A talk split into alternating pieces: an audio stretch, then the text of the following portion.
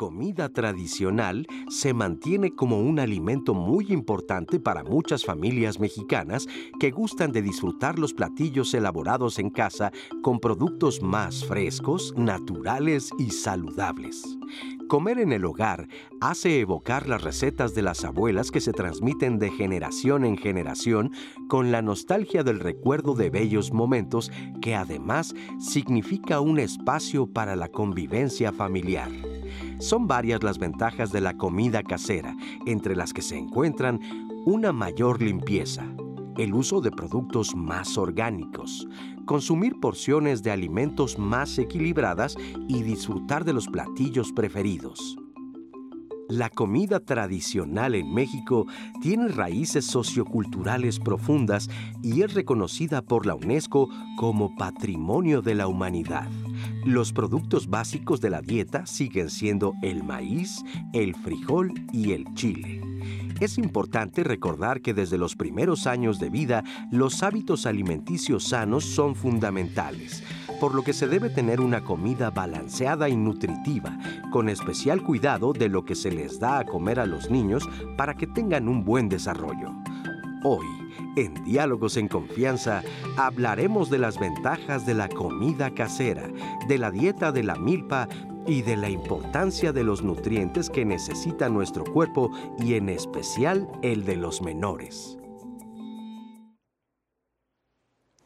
Amigos, ¿cómo están? Bienvenidos a Diálogos en Confianza. Yo soy Leticia Carvajal. Gracias, gracias por continuar en la señal del 11 y más con este tema que de verdad yo creo que a todos, a todos nos interesa, a todos y a todas. ¿Usted qué opina? ¿Ha cambiado la alimentación casera? Ya lo escuchó usted, vamos a tocar temas bien interesantes que nos van a ayudar, por supuesto, a nuestro día a día, a no temerle tanto a la cocina como muchas personas lo hacen, pero además a tener una vida saludable en familia, con nuestros hijos, nuestros padres. Y si usted todavía tiene y tiene la fortuna de tener a sus abuelos, a sus mamás, a, a poder recuperar estas recetas de hace muchísimos años, hágalo, de verdad, hágalo porque es un verdadero deleite y además pues no podemos negar que son comidas muchísimo más saludables de los que pues ahora consumimos día a día por todas nuestras actividades que tenemos. Gracias por acompañarnos, le damos la más cordial bienvenida. Lo invitamos también a que nos siga a través de nuestra aplicación 11 más.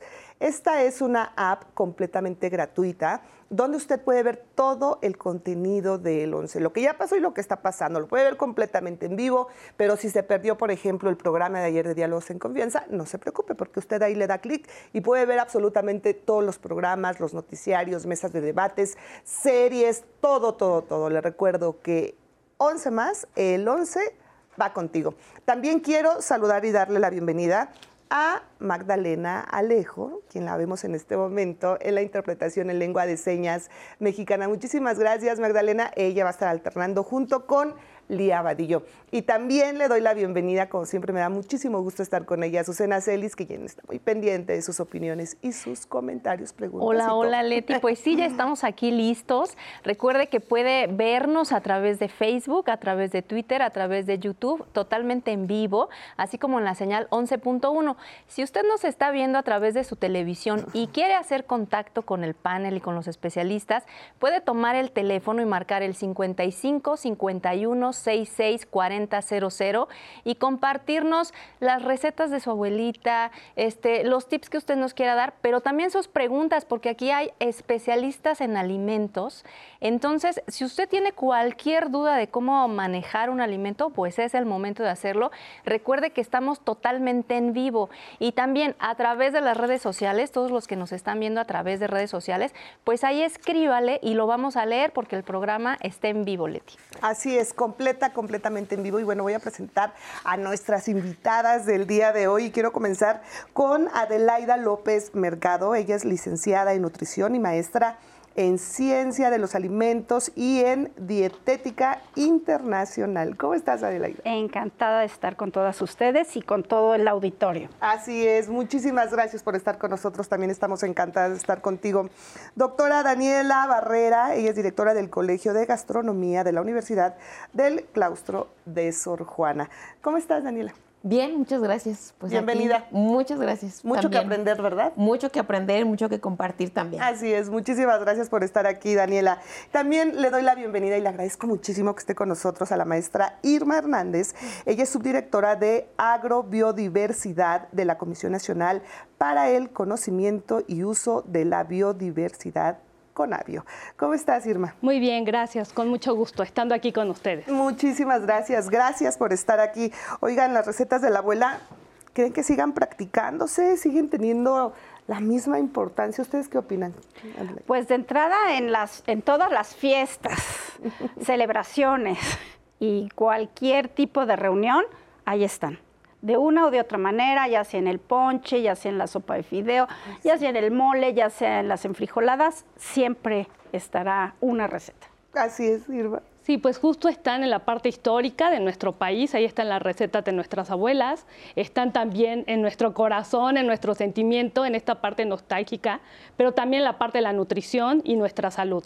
Y hoy en día también, bueno, se sabe los nuevos conceptos de dieta de salud planetaria, ya se une todo esto, recetas, nutrición, medio ambiente, salud. Entonces es importante tenerlo en cuenta. Sustentabilidad, sí. Vamos a estar hablando de todo esto.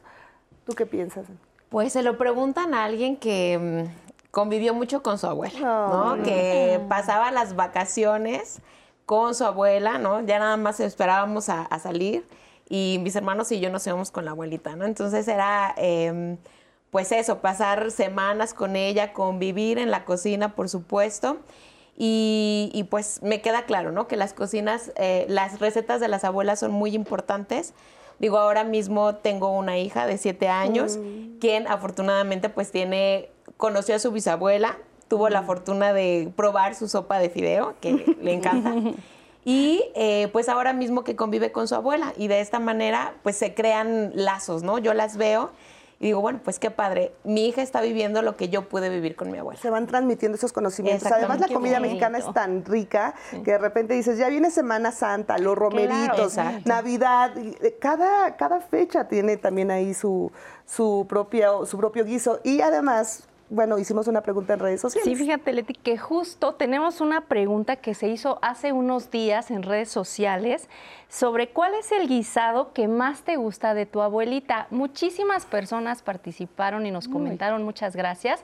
Vamos a ver qué nos dijeron. Estos fueron algunos de los comentarios que recibimos al preguntar en nuestras redes sociales ¿Cuál es el guisado que más te gusta de tu abuelita? Giselle Ambriz, extraño sus tortitas de papa y sus tortitas de arroz. Las hacía en época de Semana Santa. Marc CRBZ, sus atoles de masa y frijoles refritos. Con eso tengo para un rico desayuno. Pipe Ramírez. Mi abuela, que en paz descanse, hacía un atole picoso porque molía el maíz en el mismo metate en el que preparaba la comida. Siempre recuerdo ese atole con mucho cariño. Laura Gese. Mi abuelita Julia hacía unas tortitas de garbanzo muy sabrosas y molotes buenísimos. Willy Constantín Alba amaba su caldo de res, arroz rojo y su agua de limón. Héctor Galápagos, la sopa de fideo, el bacalao y los romeritos en Navidad. Y de mi mamá, el mole verde, el caldo de res y verduras gratinadas. Josué Kenneth, ¿qué me gustaba? La carne de puerco en salsa roja. Airam Ibarra, de mi abuela materna me gustaba que me hiciera verdolagas con carne de puerco. Y de mi abuela paterna, su caldo de masa. Ay, cómo las extraño. Jan Mathieux, chiles rellenos, sopita, mole de olla, tortas de pollo en salsa verde, pozole y sus tacos dorados. Bueno, es un pequeño resumen de muchos guisos tan sabrosos que hace mi abuelita. Adriana Alfaro. Me encantaban las calabacitas en vinagre y nadie más he visto que las haga. Deliciosas. Alejandro Gómez. Unos de frijoles de la olla de barro refritos con quesito y tortilla doradita con un rico café de olla y una rica charla. Gabriela GL, chiles rellenos de queso Oaxaca en caldillo de jitomate con canela. Leslie O, de mi abue materna su caldito de pollo y la sopa. De mi abue paterna sus enchiladas verdes. Tama a secas. Mi abuelita Anita hacía unos tamales y enchiladas potosinas sin igual. Aunque mis tías y mi mamá hacían la misma receta y les quedaban riquísimos, nunca se igualaron a los de mi abue. Ay, muchísimas gracias a todas, a todas las personas que participaron. Bueno, ya nos estamos organizando aquí para irnos a desayunar terminando el programa, porque con todos estos platillos que nos mencionan, bueno, pues aquí no le abre el apetito. Muchísimas gracias, gracias por participar con nosotros. ¿Qué consideran que actualmente la comida es más saludable? ¿Cómo han visto este proceso con el pasar de los años? Pues yo, nosotros en, en el área de nutrición sabemos que y siempre recomendamos que en casa, cuando nos sentamos a comer en familia, pertenecemos a, a través de un platillo, de la convivencia en la cocina, de la plática. Siempre decimos, no hay discusiones, ni se habla de dinero, ni nada. El momento de comer es lo importante. Comer, ya sea desayunar, comer, merendar, cenar, pero tiene que haber un momento de sentarnos a comer y no es que haya cambiado, es que lo hemos cambiado desde el núcleo familiar. ¿Por qué? Porque tenemos que salir a trabajar, porque somos muchos seres humanos, hay mucha, mucho movimiento en las ciudades, ya casi en todas. Entonces, este momento de comer es el que no debemos de permitir que una vez al día se rompa en la familia. Ah, es que mi adolescente ni llega. No, pero va a llegar en algún momento y va a esperar encontrar esa sopa lista para servir o va a esperar su plato en el refri listo para sentarse a comer. Entonces hay que entender muy bien que nosotros somos los que podemos regresar a respetar ese tiempo de comida con nuestros seres más importantes. Entonces de ahí sí se ha cambiado, pero porque hemos permitido este vértigo, ¿no? Y han pasado muchas cosas en el Inter también. Pero si nosotros recobramos esto, ¿quién no realmente disfruta llegar a casa y decir, hay sopa, hay guisado, hay postrecito, hay agua fresca, me voy a sentar a comer con los míos, a cenar y voy a disfrutar de esta comida casera. A veces eh, podemos decir, es que no tengo tiempo, o sea, mis hijos estudian y de aquí se van a la natación y, y, yo estoy todo el día trabajando, ya quisiera yo llegar y tener una sopa en el refri o tener unas milanesas o tener, bueno, tantas y tantas, tantos platillos pero de repente a veces perdemos más tiempo en otras cosas que si se lo dedicáramos un poquito a la cocina, eh, tendríamos muchísimos beneficios. Además, como, eh, además de esto que tú nos comentas, Adelaida, de esta pues, nostalgia de hace años, de reunirnos en familia, de, de esa, de que era muy sano convivir y sentarnos todos alrededor de la mesa, pero además el tema de salud y económico, porque comer sano muchas veces resulta muchísimo más barato que comprar comida hecha o procesada.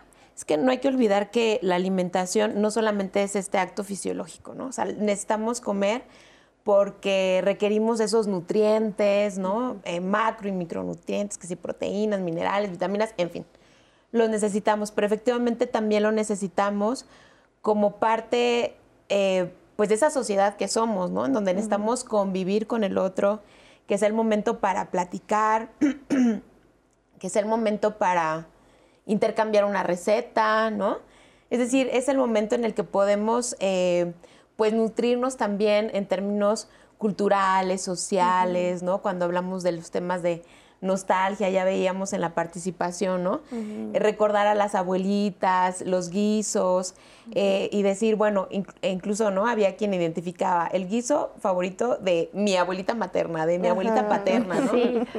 Y, todo eso, pues, eh, nos nutre, nos nutre como individuos, y efectivamente, pues, será cuestión de, de, pues, frenar un poco nuestras vidas, ¿no? Efectivamente tenemos muchísimas cosas que hacer, ¿no? Hoy nos costaba trabajo apagar el celular, pero, pero son momentos en los que podemos em, pues dialogar, compartir, eh, escuchar otras experiencias y eso nos va generando pues bienestar, bienestar en todos los sentidos, ¿no? Por supuesto. Ahora, ¿de qué forma podemos saber que estamos comiendo de forma correcta. Por ejemplo, hablan de que te tienes que comer dos frutas, digo, no sé, ¿eh? hablo de dos frutas y tres tipos de verduras. ¿De qué forma? De, algo sencillo, o sea, a ver, si me estoy alimentando correctamente, ¿qué análisis podemos hacer? Pues hay cosas básicas, así, una descripción básica, nuestra dieta, o sea, nuestras decisiones de día a día de lo que nos vamos a alimentar, debe ser completa,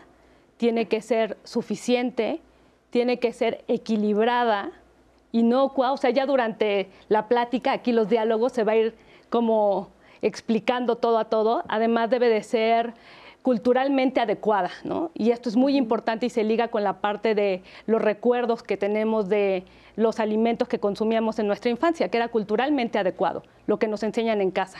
Entonces, realmente mientras conservemos de inicio todas esas características, que sea equilibrada, variada, suficiente. Y justo en México tenemos esa ventaja de que para poderla variar, somos un país muy diverso, que tiene una diversidad biológica, tanto de cultivos, frutas, vegetales, suficiente como para que día a día tengamos una dieta variada. Entonces, eso hay que conservarlo. Yo quisiera complementar, porque ahí les va. A ver.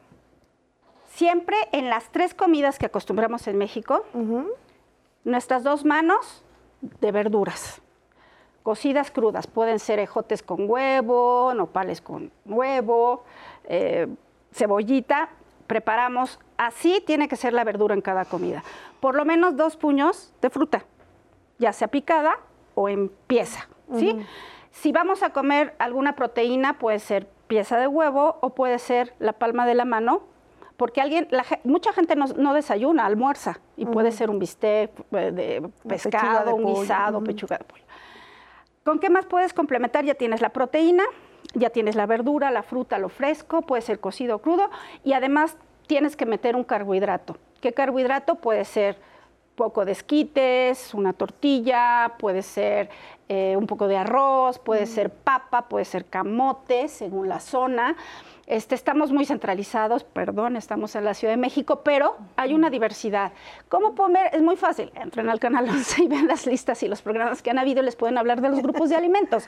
pero eso es, en cada comida tiene que haber esto que dijimos, un, puño de, un puño de, de verduras crudas cocidas, una porción de proteínas. Fruta. Fruta, dos puños y este, acompañado por dos puños o dos tortillas o dos panes integrales, como ustedes quieran, de hidratos de carbono y agua, líquido.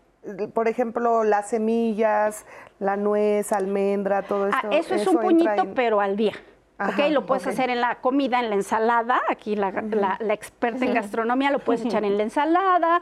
Puedes hacer un licuado con leche y nueces. O sea, pero esa es la proporción. Grasa, normalmente en cada comida, dos pulgares. Okay. ok, muy, muy buen tip para darnos una idea, porque de repente como que perdemos esa conciencia, ¿no? De a ver, ¿cómo me estoy alimentando? Tengo hambre, me voy a la tienda y agarro unos panquecitos o agarro un juguito y bueno, para calmar el hambre, ¿no? Y hacemos, tal vez de repente dices, es que yo hago eso todos los días y no tenemos como esa conciencia de decir, a ver, si estoy comiendo verduras, si estoy comiendo fruta, estoy, antes decían las mamás o, o nos acostumbraban la sopita, el guisado, el agua de, de fruta natural, y te decían un dulce diario. ¿no? O sea, te tenían así como muy el postrecito y de repente ahora con todo el ajetreo que vivimos, ya es así como de vete a comprar esto, te doy tanto dinero para que te compres y ya no sabemos cómo se están alimentando nuestros hijos y nuestra familia. Vamos a ver esta primera parte de la entrevista con Guillermina Sánchez. Ella es chef y licenciada en gastronomía y nos habla justo de eso, de la importancia de la comida casera. La comida casera hoy en México representa gran importancia para todos, todo el pueblo, pues hoy en día también se ha perdido esa parte gastronómica en las casas, en los hogares familiares.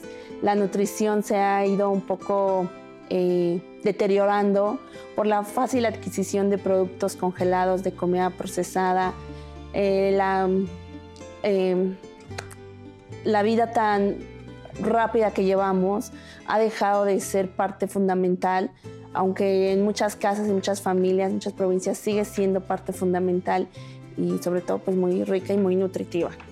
Creo que el chile, el maíz y el frijol nunca dejarán de ser parte de la cultura gastronómica en México. siempre hemos este, sido grandes partidarios de esos productos en mil formas eh, que la podamos transformar, en mil procesos que tenga que pasar, pero al final del día son parte fundamental, no la dejaremos de consumir. Los mexicanos estamos muy acostumbrados a la tortilla, al tamal, al pan, todos sus derivados, sobre todo el picante también, que no puede faltar en las mesas mexicanas. Bueno, los platillos caseros hoy en día hay una gran diversidad, tanto muy culinarios como muy tradicionales. Creo que las mamás siempre hacen un guisado totalmente diferente todos los días, una comida muy completa, una comida basada en el plato del buen comer, proteínas, leguminosas, eh, vegetales. Entonces, eh, no, creo que, esto se pierda cuando tengamos una buena, una buena mamá y una buena abuela en casa. Algo exquisito y algo maravilloso es la fusión que hoy en día lleva la cocina mexicana. La ha llevado a estar en grandes eh, reconocimientos, en grandes cocinas, en muy restaurantes muy prestigiados en, en la rama gastronómica.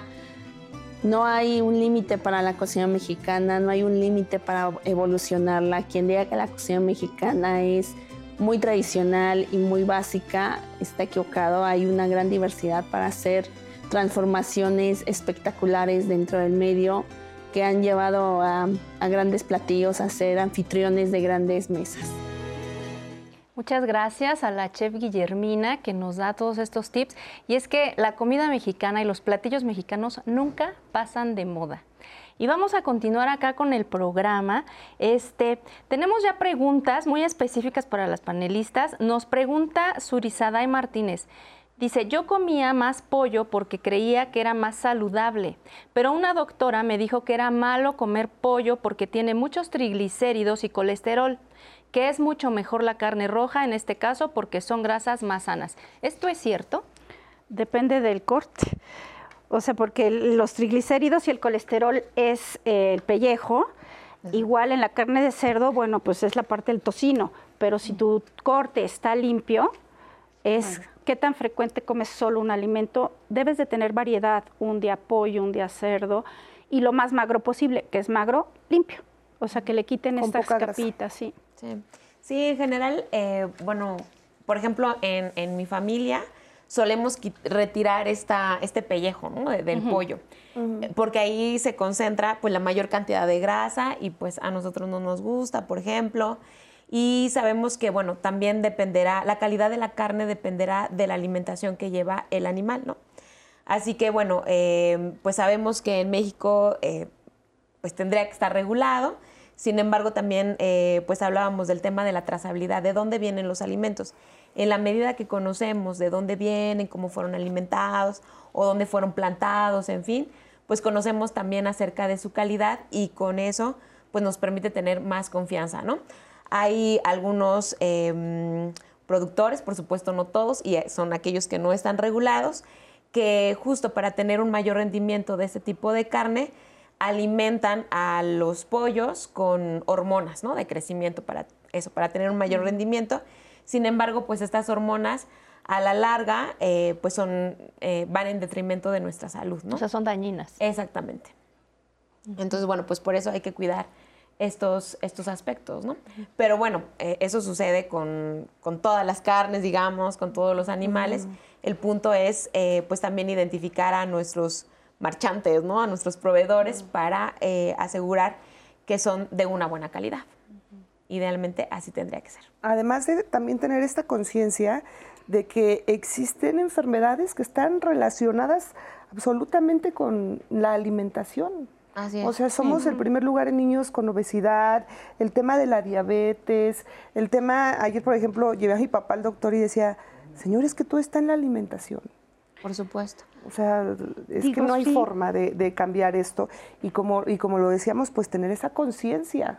Sí. Yo creo que más que conciencia es la famosa voluntad. Y unos dicen, no la tengo, sí la tengo. A ver, la voluntad se define tranquilamente como qué tanto yo ejerzo mi, capacidad de postergar el premio. o la recompensa. El alimento, por todo lo que hablamos, ay, es que cuando yo me sentía mal me traían aquí mi refresco de, manzana, entonces ahora me lo tomo cada vez que me siento mal del corazón, o sea, del corazón sentimental. Entonces se divide eh, como en el hambre emocional y el hambre fisiológica. Lo que yo pienso no tiene que ver mucho con lo que el cuerpo necesita. Entonces, aquí tenemos que ejercer esa voluntad de decir, voy a esperarme al fin de semana a ese pay de limón que me trae loco, pero el fin de semana lo voy a súper disfrutar, masticar, degustar, lo que es comer, sentarme, no ir caminando y comiéndome la torta y después el panqué, ni, ni, me doy cuenta cuánto como ni lo disfruté. Parte de comer es este disfrute y esta conciencia de decir, ¿cuánto voy a postergar esto para que yo esté bien? Además tenemos también mucha esta creencia de, eh, pues, no, pues como mi papá es diabético, pues allá de todos modos yo voy a tener porque mi papá y mi mamá son diabéticos. O sea, ya de todos modos mejor como lo que yo quiero porque pues de todos modos va, a terminar dando. Y decía un doctor, no se heredan las enfermedades, se heredan los hábitos alimenticios. Y entonces ahí como que te cambia todo el panorama. Vamos a hacer una muy breve pausa y regresamos con más de este tema. ¿Cambió la alimentación casera? Lo invitamos a que se quede con nosotros.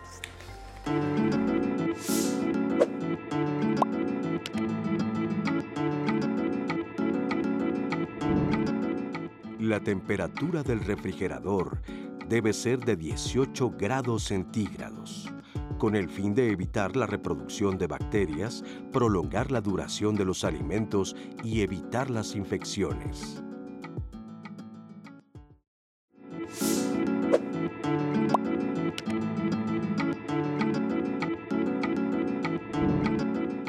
Para ahorrar energía, no hay que dejar abierta la puerta del refrigerador por largo tiempo y se deben clasificar los productos antes de guardarlos.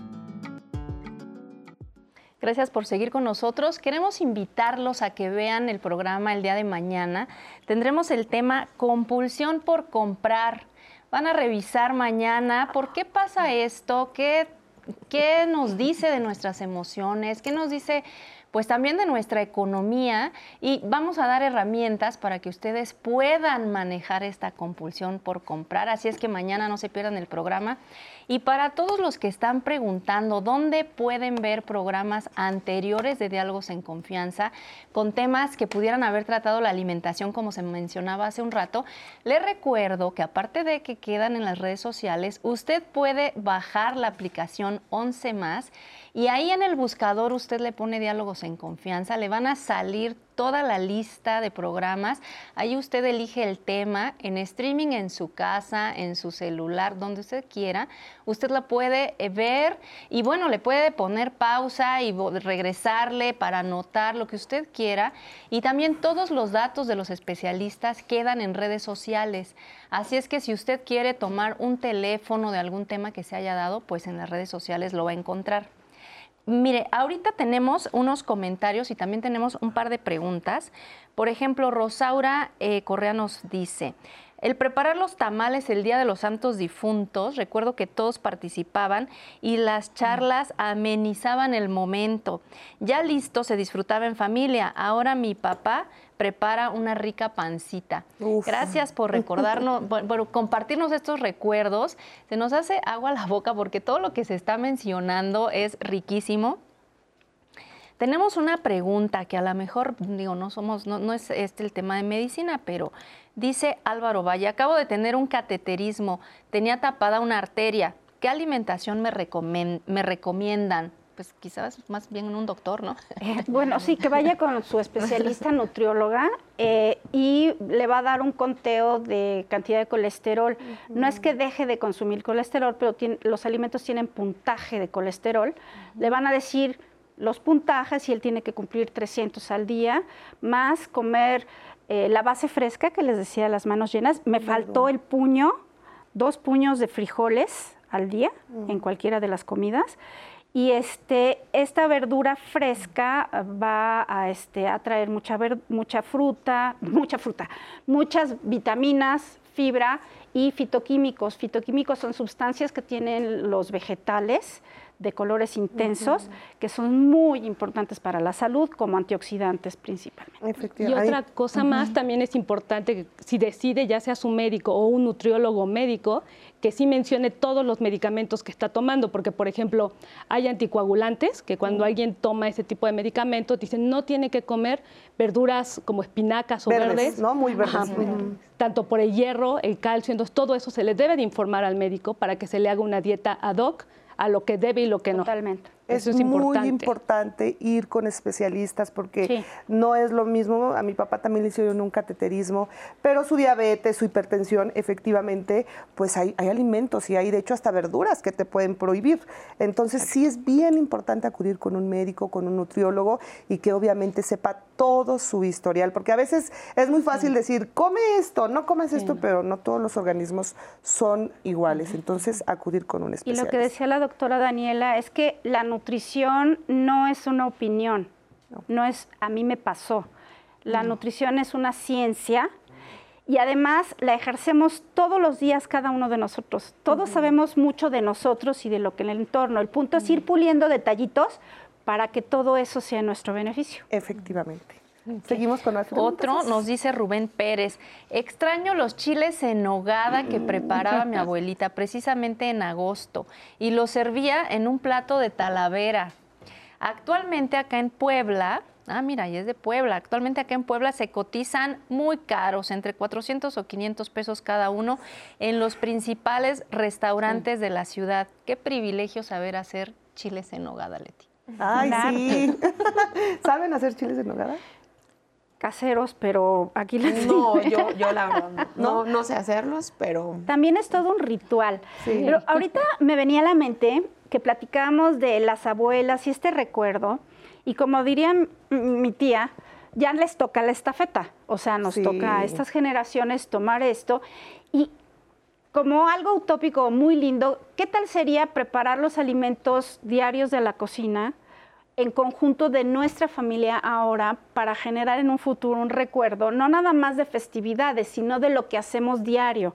No, a ti te toca comprar, a ti te toca lavar, a ti cocinar, tú le pones el picar y todos hacemos algo para la semana, lo planeamos en conjunto, qué quieren comer y empezar a hacer como este tipo de recetas diarias y este ritual de compartir, ¿no? Oigan, además podemos hacer como mucho y congelar.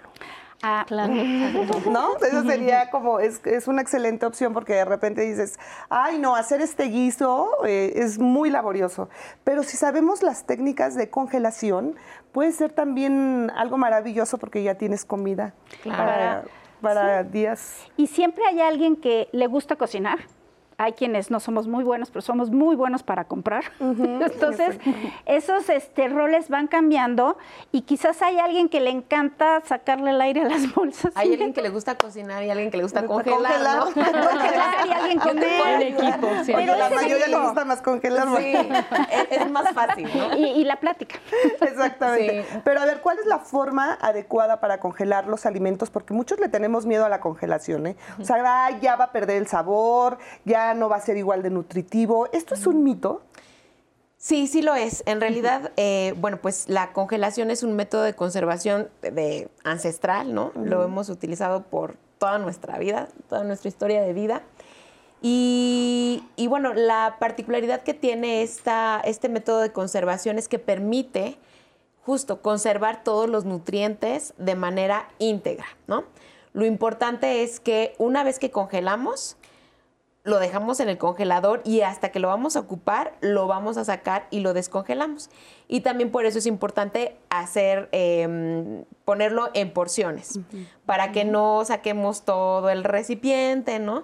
Eh, lo descongelamos, sacamos lo que nos vamos a comer, lo, lo volvemos a meter al congelador, ahí ya perdió su efectividad, ¿no? En realidad, la conservación, la congelación, pues nos permite conservar el alimento dependiendo por supuesto de qué alimento, pero al menos que quieren, seis meses, ocho meses, ¿no? Entonces, eso quiere decir que podemos hacer mucho más eficiente en nuestra vida, ¿no? Pensando que a veces, pues eso, no tenemos tanto tiempo de, de hacerlo, de cocinar, pues ya lo preparamos y lo vamos porcionando para eh, consumirlo más adelante. Por ejemplo, si yo hago guisados, lo puedo guardar en, en los toppers estos que también son, que tienen tapita que También se, se lo puede que en tengas eso. a la mano. Exactamente. Pero Puedes- hablábamos que la bolsa de plástico, sacándole el aire y sellándolo, te da más espacio en, En el congelador, exacto. Y por otro lado, hay que este, Rotular. rotular la fecha para ir de atrás hacia adelante, o sea, el nuevo va hasta atrás y el de acá. Y por otro lado, cuando vas a congelar lo que viene este, de, de la compra, eh, se lava, se desinfecta, por lo que aprendimos ahorita por la doctora Daniela, y se exprime el agua, se mete en estas bolsitas y se guarda por porciones que vas a asar o cocinar ese día. Ok. Y lo Adelante, ideal sí es comprar también, por decir las bolsas, estamos hablando de un material que sea que aguante esas temperaturas, porque de hecho uno tiene que leer cuando va al súper o así, no, no es cualquier bolsa, o sea, no es Ah. agarrar y es esta que es de material, puede ser que sea de este que se degrada rápido, tengo que ver que ahí diga para congelación, Ah, muy bien. porque si no, al momento a lo mejor se pueden pegar las bolsas o de separarlas, se puede abrir o simplemente se puede abrir allí y congelar o dañar un poco más la parte de las texturas de los alimentos. Entonces, eso es importante y la forma también de descongelar. No voy a sacar y lo voy a dejar allí a temperatura ambiente para que sea ese choque térmico exagerado. agua caliente Eh, también No, eso no va a ser. Puede ser con agua, No, simplemente en no. el agua, tu recipiente, pones tu bolsita o tu topper y lo sigues manteniendo en el refri, nada más que ahora lo bajas al refrigerador. Es la forma Esa es la forma correcta. Correcta, que no a veces con las prisas Exacto. pensamos agua caliente y Sí. rápido, pero eso es muy. eso Pero no es justo nada. es el, eh, las condiciones para que los microorganismos pues hagan fiesta y empiecen a, Ah, a- a sí, crecer. Entonces, por no. eso, Sí, sí. eh, como, como se mencionaba, es importante tener eh, no solamente un buen proceso para la congelación, sino también para la descongelación. Lo ideal es, pues eso, planearlo, ya se, ya se había mencionado, hay que planificar. Y en ese sentido, bueno, pues si sé que voy a utilizar un producto que está en mi congelador, entonces una noche antes o un día antes, o dependiendo de la porción, porque a lo mejor es grande, lo bajo al refrigerador y lo descongelo. Y por supuesto, incluso también la posición en la que ponemos el producto en el refrigerador. Es decir, no lo vamos a poner, eh, o sea, lo va- vamos a poner sobre una charolita, ¿no? Para que esos, esa agua que se descongele, pues tenga un lugar donde este, caer, ¿no? Porque si lo ponemos en contacto con eh, alguna fruta, alguna La verdura que la vamos a sí. consumir, eh, pues ya hay una contaminación, Contaminación. cruzada, ¿no? Muy bien. Así que si tienen alguna duda, alguna pregunta, es momento, ¿eh? Porque que estamos llamen. ahorita respondiendo eso, efectivamente. Leti, tenemos un testimonio justo de Leonora Soto. Ella se autodefine como una abuela joven que aprendió a cocinar en diferentes estilos porque viajaba mucho. Vamos a ver qué nos dice. Soy Leonora Soto Ruiz Díaz, eh, soy de- del estado de Aguascalientes. Me vine a la Ciudad de México po- con mi familia desde muy joven. Eh, pues he estado mudando de diferentes estados a estados. Eh, soy mi, por mi padre. Mi padre fue este, guía de turistas y trabajó para, para lo que era antes lo de Puentes y Caminos. Y entonces lo, lo, lo mudaban constantemente. Entonces conocimos varios estados. También viví en Sinaloa, en, también en Guanajuato y también en, Guerrero. Eh, mis orígenes son más bien de, Guerrero. Las costumbres que, yo, que nosotros defendemos en la familia son del estado de Guerrero. A mí en especial me encanta la cocina. La cocina, cómo, cómo, cómo lo son los aromas, cómo se pueden sintetizar y se pueden armonizar para la vista y de ahí nace el amor para comerlos, ¿no? A mí me heredaron de, de abuelo igual la tradición la elaboración del pan, cómo se hace y se elabora el pan en casa. Yo vengo de una familia de tradiciones, de música, de cultura. La alimentación anterior, anterior era más sana porque se, se hacía con, con productos más naturales. Actualmente se hacen con productos demasiado procesados. y, normalmente ya las actuales familias compran productos hechos con rapidez que, tienen demasiados carbohidratos y, demasiadas sales, que eso va a perjudicar con el tiempo a la salud del, ser humano. Yo soy una mujer, eh, mi nombre es Leonora Soto Ruiz, eh, y que pues eh, de generaciones en generaciones he aprendido diferentes estilos de cocina, pero lo que va esencial es pues guardar los alimentos que tengan salud y que nos hagan bien a nosotros, en, podernos alimentar sanamente. Esa alimentación yo la aprendí de mis abuelas, las dos abuelas, materna y paterna, y también como de mi madre, que la base esencial es la alimentación natural, casi todo natural y no que no tenga tantas grasas ni tantas este, cosas condimentadas. Leonora, muchísimas, muchísimas gracias por este testimonio. Hoy se nos antojó ese pancito que nos mencionaste. Un día que hagas nos mandas ahí un poquito para diálogos en confianza. Te mandamos un fuerte abrazo, un beso, de verdad. Muchas, muchas gracias por este testimonio. Oigan, hablamos o escuchamos hablar mucho de la dieta de la milpa. ¿A qué se refieren con la dieta de la milpa? La dieta de la milpa es una dieta ancestral, mesoamericana y se basa en el consumo de tres elementos principales, o cuatro, ¿no? Dependiendo de, las zonas, incluso hay, hay regiones en donde se utilizan más, ¿no? Pero principalmente es el maíz, la calabaza, el chile y, ¿quién me falta? El frijol, el frijol, ¿no? Entonces, eh, bueno, pues eh, la combinación de estos elementos dan lo que se conoce la dieta de, de la milpa. Y cada uno de estos elementos pues tiene eh, nutrientes micro y macro que cuando los combinamos hacen una sinergia fabulosa y que entonces estamos nutridos eh, de una manera espectacular, ¿no? Hace rato hablaban eh, acerca del, colesterol y ya la maestra nos em, decía, ¿no? De, de, la cantidad de frijoles que hay que consumir. Bueno, pues efectivamente, en los frijoles tenemos una cantidad muy importante de fitoquímicos que tienen esta función, ¿no? De bajar la cantidad de, regular la cantidad de colesterol en sangre, ¿no? Entonces, es uno de los tantos beneficios, pero por ejemplo, el maíz, em, pues con este proceso de nixtamalización que se lleva, nos permite enriquecerlo en calcio. El maíz tiene leucina, ¿no? Un aminoácido que permite o promueve la síntesis de otras proteínas. Eh, y que en combinación, por ejemplo, con el frijol, entonces tenemos eh, pues una combinación eh, fabulosa, ¿no? En el sentido de aquí tengo unos nutrientes, aquí tengo unos aminoácidos, aquí tengo otros. Cuando los complementamos, bueno, pues tenemos un platillo riquísimo. La calabaza, o sea, la calabaza es impresionante porque no solamente es el fruto, sino también tenemos la flor, tenemos la pepita, ¿no? Y eh, bueno, la calabaza tiene una cantidad eh, importantísima de agua, ¿no? En su mayoría es agua. Tiene fibra dietética. Eh, tiene em, minerales, tiene vitaminas. La flor de calabaza tiene una cantidad también muy importante de calcio.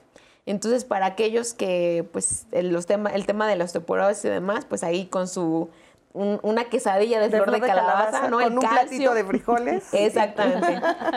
Eh, ahí está el calcio del maíz, está el calcio de la flor de calabaza. Y eh, otro dato que a mí me impacta es la cantidad de proteína que tiene la pepita. De 21 a 25% de proteína tiene la pepita y además, bueno, pues tiene otros minerales, vitaminas y demás, ¿no? Pero la cantidad de proteína me parece sorprendente. O sea, 25% es... es entonces es, maíz, calabaza, frijol. Maíz, calabaza, frijol y chile, ¿no? También puede haber chile. Que el chile también tiene otros eh, nutrientes, bueno, tiene minerales, vitaminas, pero bueno, la famosa capsaicina, ¿no? Y esta capsaicina, em, o sea, hay estudios que eh, identifican que tiene un poder anticancerígeno.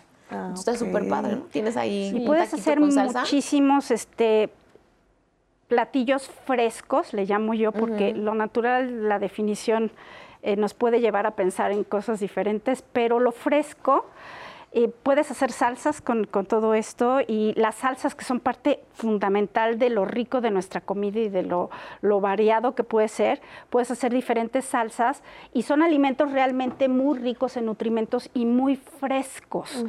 Y ahora, este, nos, nos ayuda eh, el calcio, eso es muy importante para la formación de hueso, cuando estás creciendo, cuando entras a la menopausia, estás embarazado, estás dando leche, principalmente para las mujeres o los niños creciendo, pero este, siempre que lo combines con un ácido que puede tener el chile, se hace mucho más biodisponible. Entonces, es, puedes hacer una variación muy rica, pero tiene que haber variación de otras cosas porque nada más clavarnos con cuatro alimentos no, sería la idea, ¿no? Que de hecho, ahí cabe como resaltar que hay muchas milpas, o sea, sí se conoce la triada mesoamericana, frijol, maíz, calabaza pero realmente es un agroecosistema tradicional, así se le llama, como puede ser una chinampa, como puede ser un solar en Yucatán, o sea, sí es muy importante la milpa porque nos ha hecho crecer y ser lo que somos también como país, pero hay otros sistemas, ¿no?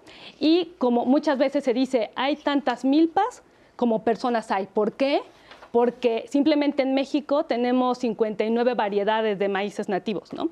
Entonces puede que algunos tengan un maíz bolita, puede que unos tengan más cacahuacintle, y cada uno de esos maíces, por sus características, se le llama propiedades que más bien son fisicoquímicas, sirven para distintos productos. De hecho, por decir maíz bolita, muchos productores van y dicen, ah, ese maíz me sirve a mí para la tlayuda, ¿no? El ah. cacahuacintle es el que usamos para el pozole. Entonces, todos esos productos alimenticios se basan en la nixtamalización. O sea, no nada más es la tortilla nixtamalizada. No, hay muchos otros productos e incluso bebidas que vienen de maíz nixtamalizado. y esa, de hecho, aparte, esta combinación maíz-frijol sí complementa las proteínas en nuestra salud, pero también es un gran equipo para la tierra, porque este frijol tiene bacterias que se le llaman fijadores de nitrógeno, entonces ayuda que el nitrógeno ambiental fije en el suelo y pueda crecer bien hacia el maíz y todo lo demás. Muy o sea bien. que promueves la sustentabilidad cuando los incluyes. Qué ah, interesante. Qué interesante. Bueno, vamos a ver esta cápsula. Ya hablábamos de cómo congelar los alimentos. Vamos a ver lo que nos dijo, a escuchar lo que nos dijo Ricardo González Reza.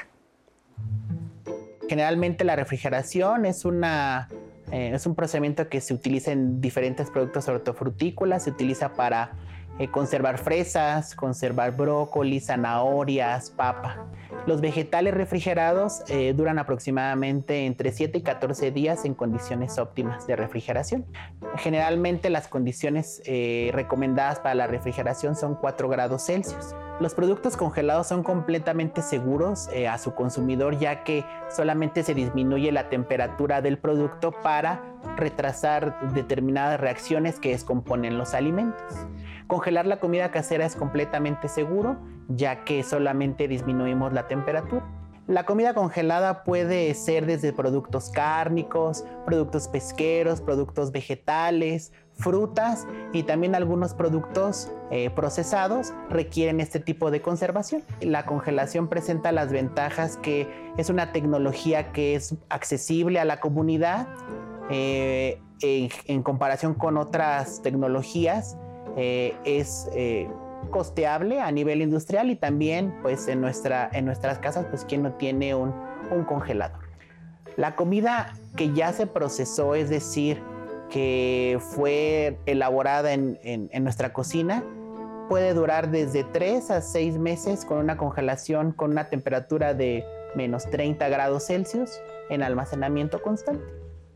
Dentro de los alimentos congelados, los productos vegetales son los que tienen mayor vida útil congelados. Pueden ser desde 6 a 9 meses en contraste con, los productos cárnicos que pueden ser entre 6 y 7 meses eh, con respecto a su calidad nutricional inicial.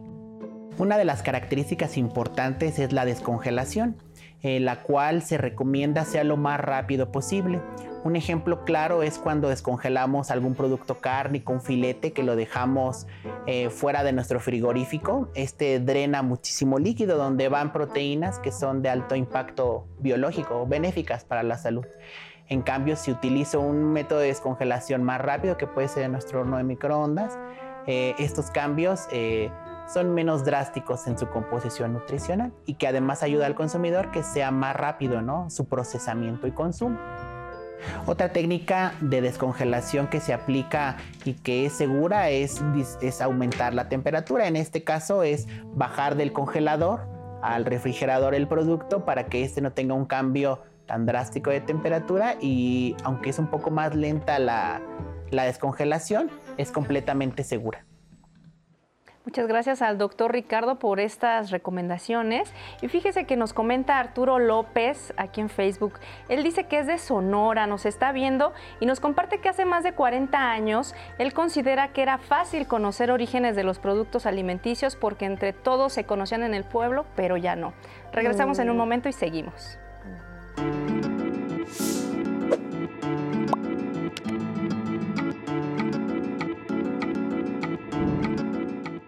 El promedio de vida de un alimento refrigerado es de 48 horas.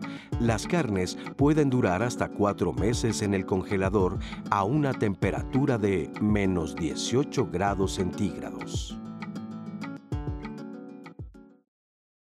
La sazón eh, transmitida con amor en los platillos mexicanos nos lleva a esa nostalgia culinaria que aunque no estemos eh, físicamente en ese, en ese momento, la memoria nos equivoca y nos transmite y nos remonta a ese momento, a lo más espectacular que es recordar a alguien eh, presente o ausente en, las mesas mexicanas. Pues afortunadamente la, abuela fue una gran cocinera, yo no puedo decir que no lo fue, se me corta la, la voz, eh, una gran experta tamalera que, sabía aplicar la cocina tradicional mexicana en base de cocción a base de un tlecuil, no había gas en ese entonces, entonces todo eso le daba una eh, esencia totalmente diferente a los platillos que cocinaba la abuela. Siempre eran grandes viandas, siempre eran grandes bandejas de comida el ver cómo cocinaba, el que se lo transmitió a mi mamá y yo poderlo haber eh, adquirido por elección, no por que alguien me lo impuso, pues sí, sí es parte de, ver cómo podemos llevar la cultura gastronómica de, de, las familias a otros niveles y sí, sí influye. Yo siempre he dicho que nosotros, los manejadores de alimentos, tenemos que cocinar con amor porque lo transmitimos, porque lo proyectamos, porque lo vestimos en cada plato, en cada alimento, no importa si sea un plato gourmet o una cocina casera, tiene que ser hecha con mucho amor y cuando los comensales lo, prueban o las familias lo prueban y nos dicen a nosotros que, está muy rico, que no tiene eh, dimensión, pues ese es el mejor aplauso que nosotros nos podemos llevar y ver un plato limpio en las mesas es un reconocimiento espectacular para nosotros. Siempre hay que cocinar con mucho amor, con mucha pasión, de eso se trata, que no cocine con esa sensación y con esas emociones, con las memorias gustativas, el que no esté orgulloso de, su país, cual sea eh, la nacionalidad que tenga, pues bueno,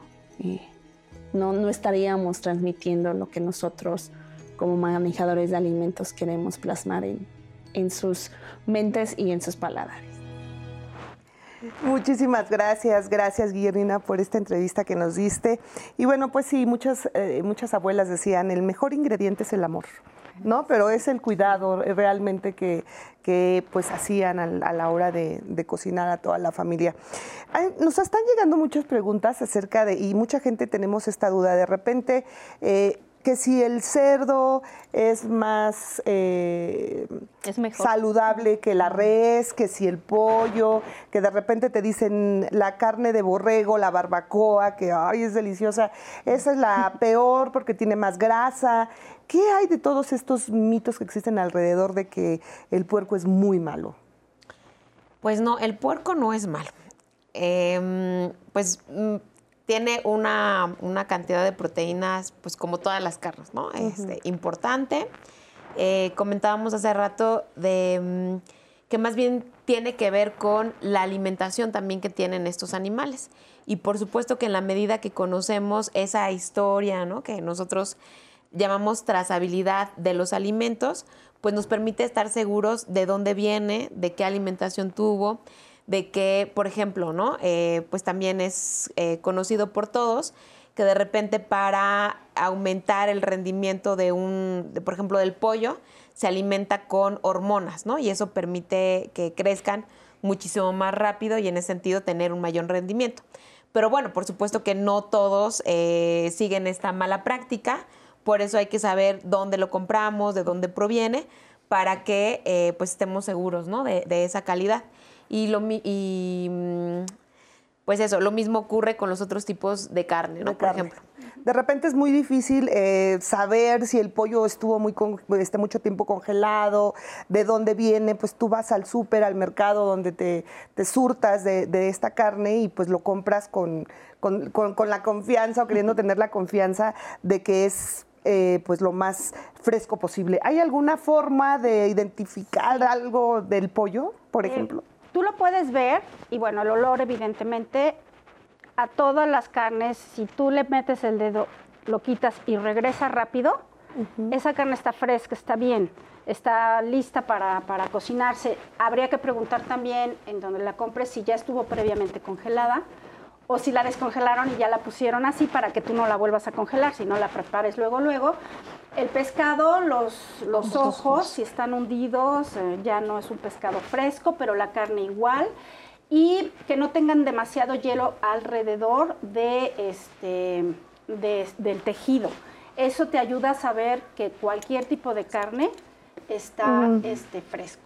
Ah, muy bien, excelente. ¿Y querías comentar algo? Ah, pues justamente esta parte, o sea, es importante poderle decir cuando compras, yo cuando compro algo que lo voy a congelar, si digo, disculpe, deme algo que venga del congelador, y si yo llevo mi hielera, porque yo lo voy a congelar, no lo voy a consumir inmediatamente hoy o mañana. O sea, eso sí lo tengo que decir.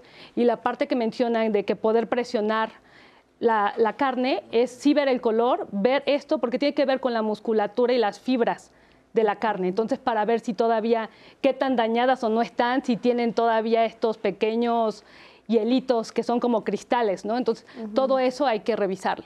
Ahora también hay, hay dudas acerca, por ejemplo, de cómo conservar eh, estas, eh, eh, el, cilantro, el perejil, que muchas veces quieres comprar y tenerlo en el refri, pero se te echa a perder.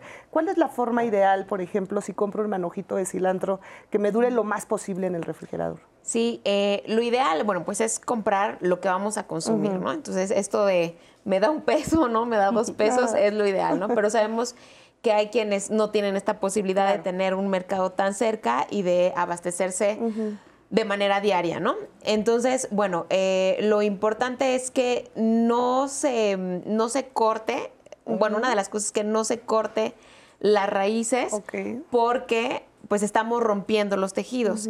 Y al romper los tejidos estamos dando paso a que eh, ciertas bacterias, microorganismos que estaban en la tierra originalmente en las raíces, pues penetren en este, en este producto. Así que lo vamos a lavar y lo vamos a desinfectar hasta que lo vayamos a utilizar y es ahí donde, mm, donde pues eso, lo utilizamos. Ahora también otra, otra mm, recomendación es que lo, lo, pongamos en un papel absorbente o en papel estraza, ¿no? Y de esta manera lo cubrimos y lo guardamos en el, en el refrigerador o en una zona fresca, ventilada.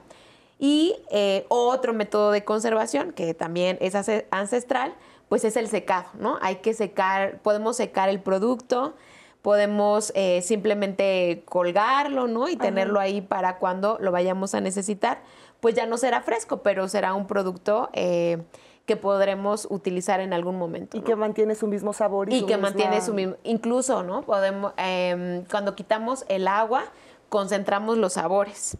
Entonces, por eso las especias, por ejemplo, pues son secas y tienen un sabor muy intenso y ocupamos una pequeña cantidad. Eso ocurre cuando quitamos el agua de un alimento, lo que hacemos es concentrar los sabores. Ahora escuchamos también mucho decir, ay, los jitomates de antes no son los mismos de ahora y de repente ves unas cosas eh, brillosas o antes. ¿Esto sí, sí es verdad? ¿Tiene algo que ver, Irma?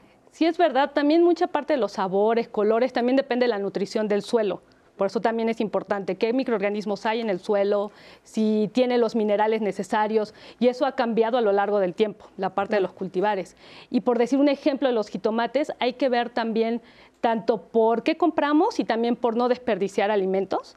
Nosotros luego vamos al súper y vemos estos jitomates bola gigantes, que a lo mejor exactamente el sabor no es el que esperaríamos, pero se ven muy brillosos. Y esa parte organoléptica se le llama, que puede ser sabor, olor e incluso vista, le ponen una cera para que sea más llamativo al consumidor, que obviamente se cuida que sea cera grado alimenticio, porque pues nos vamos a comer, pero que sea comestible, pero eso no quiere decir que sea un alimento mejor que otro, ¿no? Entonces hay que ver todas las características. Porque dicen que de la vista nace el amor y muchas veces nos dejamos llevar por, cómo brilla y no sabemos qué es lo que... El color, el color siempre es importante en todas las verduras, todas las frutas. Entre más intenso, más nutritivo, más listo para comer. Entonces, hay que buscar el color fuerte, para, para, elegir bien, bien la comida. Sí, pero un poco lo que decía Irma, que de repente puede ser engañoso ese color. Exacto. Porque les ponen este tipo de ceras, ¿no? sí, exacto, y también cuidar la parte de desperdicios, ¿no? No el hecho de que lo veamos, no es el color adecuado, hay que ver y hay que saber diferenciar, ¿no? Entre si algo ya no está bueno para su consumo o algo simplemente no fue el más bonito o los cuidados post cosecha no fueron los adecuados, pero sigue siendo adecuado para el consumo. Muy bien. Y respecto a los colores, sí hay una tendencia de comamos de colores, ¿no? Plato arcoíris, ¿por qué? Porque hay colores que están relacionados a polifenoles, a quercetina. Entonces, todo eso que son compuestos bioactivos, así se llama, porque tienen relación a algo benéfico para nuestra salud. Pero tenemos que consumir variado para que poco a poco vayamos sumando lo que necesitamos. Es que me encanta esto que acabas de decir porque realmente ahora la visión de la nutrición empieza por las bacterias del estómago. Antes yo pensaba que o estudiaba que comías y te nutrías tú. Pero no es verdad, con todo lo fresco y todas esas sustancias y la variedad que tú le des a la semana, nutres tus bacterias, ellas se alimentan de lo fresco, lo que tiene fibra, lo que tiene todos los fitoquímicos, vitaminas y minerales, y esto hace que tu flora gastrointestinal junto con los lácteos esté muy sana y eso hace que tú te nutras mejor y esto hace que estés mejor. Muy bien. Que solamente, o sea, si es microbiota, tanto el estómago y la microbiota intestinal porque, por ejemplo, hay algunas fibras de lechugas, espinacas que nuestro cuerpo, o sea, nuestro intestino, nosotros, no tenemos las enzimas para cortar esas fibras, ¿no? Van así como tijeritas. Pero quien sí las tiene para aprovecharlo es esa microbiota. Esos microorganismos en el intestino, si lo cortan, lo agarran y ayudan a que el intestino lo pueda aprovechar. Entonces, si todos nos alimentamos, sí, es algo muy general, pero no todos nos nutrimos igual ni nutrimos esa mascota interna. Claro. Es importante. Por eso cada organismo tiene. Somos diferentes. Somos diferentes. Vamos a ver este testimonio de Dora Castillo. Ella es una mamá que pues, nos cuenta cómo ha cambiado la dinámica de cocinar. Para mí, ser mamá es lo más grande que me puede pasar en la vida. Fui mamá a los 18 años, fui una mamá muy joven. Entonces aprendí a hacerlo con mi hija, que para mí pues también era como jugar con una muñeca. A mí quien me enseñó a cocinar definitivamente fue mi mamá. Yo siempre estaba desde chiquita ayudándole. Eh, muchas veces me decía cómo hacerlo o muchas veces viéndola. Definitivamente pienso que sí han cambiado las formas de, cocinar y de alimentarnos. Eh, antes, el, entre más grasita, entre más sazonado, era más rico o era mejor. Ahora ya eh, yo trato de hacerlo de, otra forma. Claro, sin perder ese sazón o ese sabor que mi mamá me enseñó a, preparar. A mí de niña me gustaba muchísimo que mi mamá hiciera eh, un guisado, ella es de Chiapas, eh, un guisado que se llama cochito. Me encantaba, me encantaba cuando mi mamá lo hacía, o los tamales de chipilín. El cochito es un guisado que, típico de, Chiapas, que es carne de puerco, va al horno y va en adobo, con chocolate, eh, lleva muchísimos, muchísimos condimentos. Yo definitivamente jamás en mi vida haría cochito porque ese es exclusivo de que mi mamá me lo tiene que hacer. Me encanta, pero si no lo hace mi mamá, yo no, yo no como cochito. A mi mamá le enseñó a cocinar su mamá, definitivamente. Cocina muy, muy rico, por cierto. Y a mí también me enseñó mi mamá a cocinar y yo pues obviamente viéndola. Yo de las recetas, digamos, que heredo por parte de mi mamá, de mi abuela, son los guisados chapanecos. Con mi hija definitivamente se rompe, digamos, esa tradición de venir heredando las formas de cocinar y las recetas. Mi hija actualmente es licenciada en turismo, egresada precisamente del Politécnico. Ella trabaja en un crucero, eh, es licenciada en turismo, su especialidad es alimentos y bebidas, pero es definitivamente eh, completamente diferente lo que ella cocina a lo que yo cocino. Cuando llega a cocinar, porque ahora ella trabaja, eh, bueno, estudiaba y trabajaba, y yo soy la que me encargo definitivamente de la alimentación, de la preparación de las comidas. Ella no cocina para nada, arroz, sopa, no, solamente comidas gourmet y eso sí son muy necesarias. Cuando queremos comer, digamos, muy gourmet, cocina mi hija Carla, y, pero del diario soy yo. Pues realmente no importa que se, haya roto, digamos, la tradición de las herencias de, cocinar, porque ella, vamos, tiene una profesión, la cual ejerce, en este caso ahorita en el barco, de sommelier, y le cocina lo que puede a, mi nieta, pero quien está aprendiendo ahora, siento que se rompió un poco con Carla, con mi hija, la tradición de, de, la cocinada, porque ahora mi nieta es quien está aprendiendo de mí incluso de mi mamá, de su bisabuela. Muchas gracias, Dora, por compartirnos esta experiencia familiar. Fíjense que tenemos muchos comentarios y llamadas del público. Les quiero leer unas. Eh, después de una cápsula que vamos a ver, me gustaría que las retomáramos. Por ahorita solo escucharlas. Por ejemplo, nos dicen aquí Lourdes Juárez. Ella opina, hay que rescatar lo mejor de la comida mexicana, pero cocinar con manteca de cerdo no es nada saludable. Además, hay mucha fritura en la comida mexicana, hay que rescatar lo mejor de la comida mexicana.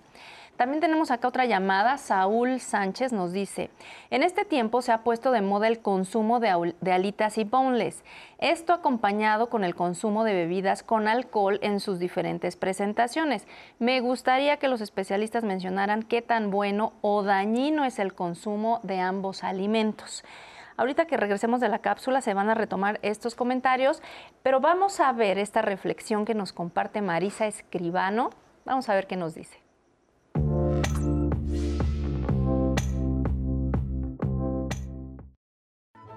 Muy buenos días. En tiempos modernos, la alimentación ha sufrido una transformación significativa. Los avances tecnológicos, los cambios en los estilos de vida y la disponibilidad de alimentos procesados han dado lugar a una dieta menos saludable. La falta de tiempo, la búsqueda desenfrenada de éxito y la industrialización han llevado a una mayor dependencia de alimentos procesados y de comida rápida. Los alimentos altos en grasas saturadas, azúcares refinados, aditivos sintéticos se han vuelto omnipresentes en nuestras dietas, contribuyendo al aumento de enfermedades como la obesidad, la diabetes y las enfermedades cardiovasculares.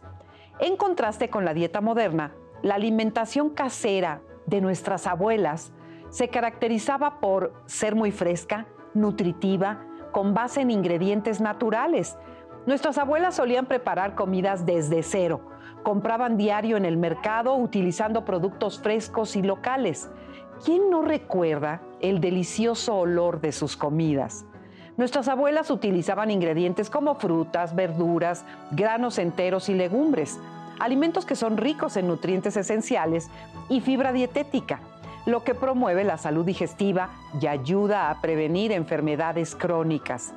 El consumo excesivo de alimentos ultraprocesados ha contribuido al aumento de la obesidad y otras enfermedades en México. En estadísticas recientes, México tiene una de las tasas de obesidad más altas del mundo. Para mejorar nuestra alimentación, podemos aprender de las prácticas saludables como priorizar la cocina casera, evitar los alimentos procesados, incorporar más frutas, verduras y granos enteros en nuestras comidas diarias y también limitar la ingesta de alimentos azucarados, bebidas gaseosas y la comida rápida. Nos vemos la próxima semana. Muchísimas gracias. Gracias, Marisa. Un fuerte abrazo. Y bueno, pues sí, se quedaron pendientes estas preguntas de las alitas y de cocinar con manteca. Bueno, los tamales, yo no sé cómo lo, este, los preparaban. Con manteca. Con, manteca, también, mi, abuelita y mi mamá. ¿Qué hay con esto de... Antes se cocinaba mucho con manteca. Sí, sí, sí. A ver, em, primero identificar, ¿no? Que, que debemos pensar en que la cocina mexicana no solamente son estos antojitos que vemos en la calle, los tacos fritos, y, o sea, la cocina mexicana va muchísimo más allá y ya incluso hablamos de la dieta de, la milpa, que bueno, pues ahí tenemos esos orígenes, ¿no? Con la llegada de los españoles, bueno, pues vienen eh, pues otros productos, entre ellos la manteca, ¿no? La manteca de cerdo, que bueno, pues ya forman parte de alimentos como los tamales, ¿no? en donde, bueno, pues hay una cantidad eh, pues importante de, manteca que se agrega a esta mezcla para hacerlos. Eh, y bueno, pues la cosa también es la cantidad, ¿no? No nos vamos a comer cinco tamales, ¿no? O sea, nos vamos a comer una. bueno, podría. Digo, sí podría, pero eh, pues hay que pensar que pues tendría que ser un tamal y demás, ¿no? Y no lo vamos a comer tampoco diario. hay que la pensar frecuencia que debe de ser una cuestión de frecuencia, ¿no? De combinar con otras cosas. Pues sí, me echo mi tamal, pero también eh, me lo comí en la mañana para el desayuno y en la tarde, bueno, pues voy a comer algo, una, ensalada. una ensalada, incorporo más durante el día frutas, verduras, es decir, pues hay que también nivelar la cosa. No nos vamos a restringir porque por supuesto que son riquísimos los tamales, ¿no? Yo recuerdo los de mi abuela. y entonces, pues ya empiezo a salivar, ¿no? Tiene que haber un equilibrio. Tiene que haber un equilibrio. Siempre tiene que haber un equilibrio. Digamos que en la semana tú tienes entre semana 15, 15 tiempos de comida y el fin de semana 6. Entonces, mientras tus 15 comidas sean lo mejor posible, seis pueden ser darte tus gustos. Darte tus gustos. Y eso puede ser o fin de semana de viva el fin de semana o puede ser entre semana, pero no excediendo eso. Efectivamente. Y justamente sí recordar, como decía, no toda la comida mexicana, no, o sea, no todo es grasoso. No solo es comprar alimentos de calidad, es cómo los preparo, ¿no? Desde la parte de inocuidad, desde la limpieza, desde no añadir cantidades exageradas de sal, ni azúcares añadidos, y la parte del aceite o grasa. Hay esto, manteca, pero también hay aceites o grasas hidrogenadas, que muchos tamales, por decir, ya agregan estas grasas. Entonces, a veces sí hay que nivelar y el hecho de que sean de manteca no es malo, sino la proporción. Y de hecho es mejor esa grasa a las nuevas grasas hidrogenadas, que son estas que son líquidas y luego hacen un proceso químico y las vuelven sólidas, ¿no? Se ve como una manteca, entonces hay, que cuidar. Y además si, piensas en que, por ejemplo, el tamal y la deliciosa guajolota con el atole, o sea, ya también le estás agregando otras cosas que son mucho más, este, que pues, son poco saludables y, más la frecuencia. Y, también hay que tener un poco de cuidado con que lo procesado es malo y los aditivos nos han provocado, no. Los aditivos tienen una regulación impresionante atrás de ellas para que puedan darnos eh, más consistencia a los alimentos, sabor de los alimentos. Lo procesado puede ser la leche y los quesos, o sea que hay que tener un equilibrio, como lo dije, de 15 a 6 este, porque no, no, no le podemos atribuir. La seguridad alimentaria es tan importante que todo lo que vemos en Anaquel es porque ya pasaron procesos, ¿eh? muchos más que lo fresco que a veces podemos encontrar. Oigan, se nos acabó el tiempo. Muchísimas gracias. Se quedaron muchos eh, comentarios que les agradecemos mucho. Rápidamente quiero enviarle un saludo a la señora Asunción Rodríguez. Nos dice Luisa Vázquez que nos escucha. Ella toda su vida la dedicó a la cocina y ella mantuvo sola a sus siete hijos. Hoy tiene 87 mm. años. Solo mm. le queda disfrutar de lo que nos enseñó en la cocina. Un fuerte abrazo, señora. Muchas mm. felicidades y felicidades a ustedes que la tienen. Gracias por, gracias, gracias, por estar con nosotros, por enseñarnos. Tenemos que hacer una segunda parte este programa porque todavía se quedaron muchísimas dudas. A Susana, muchísimas, Muchas gracias. Y todos los que están preguntando en las redes sociales, se queda guardado el programa para que lo vea las veces que quiera. Muchísimas gracias. Los invitamos a que continúe aquí en la programación del 11. Nos vemos el próximo martes.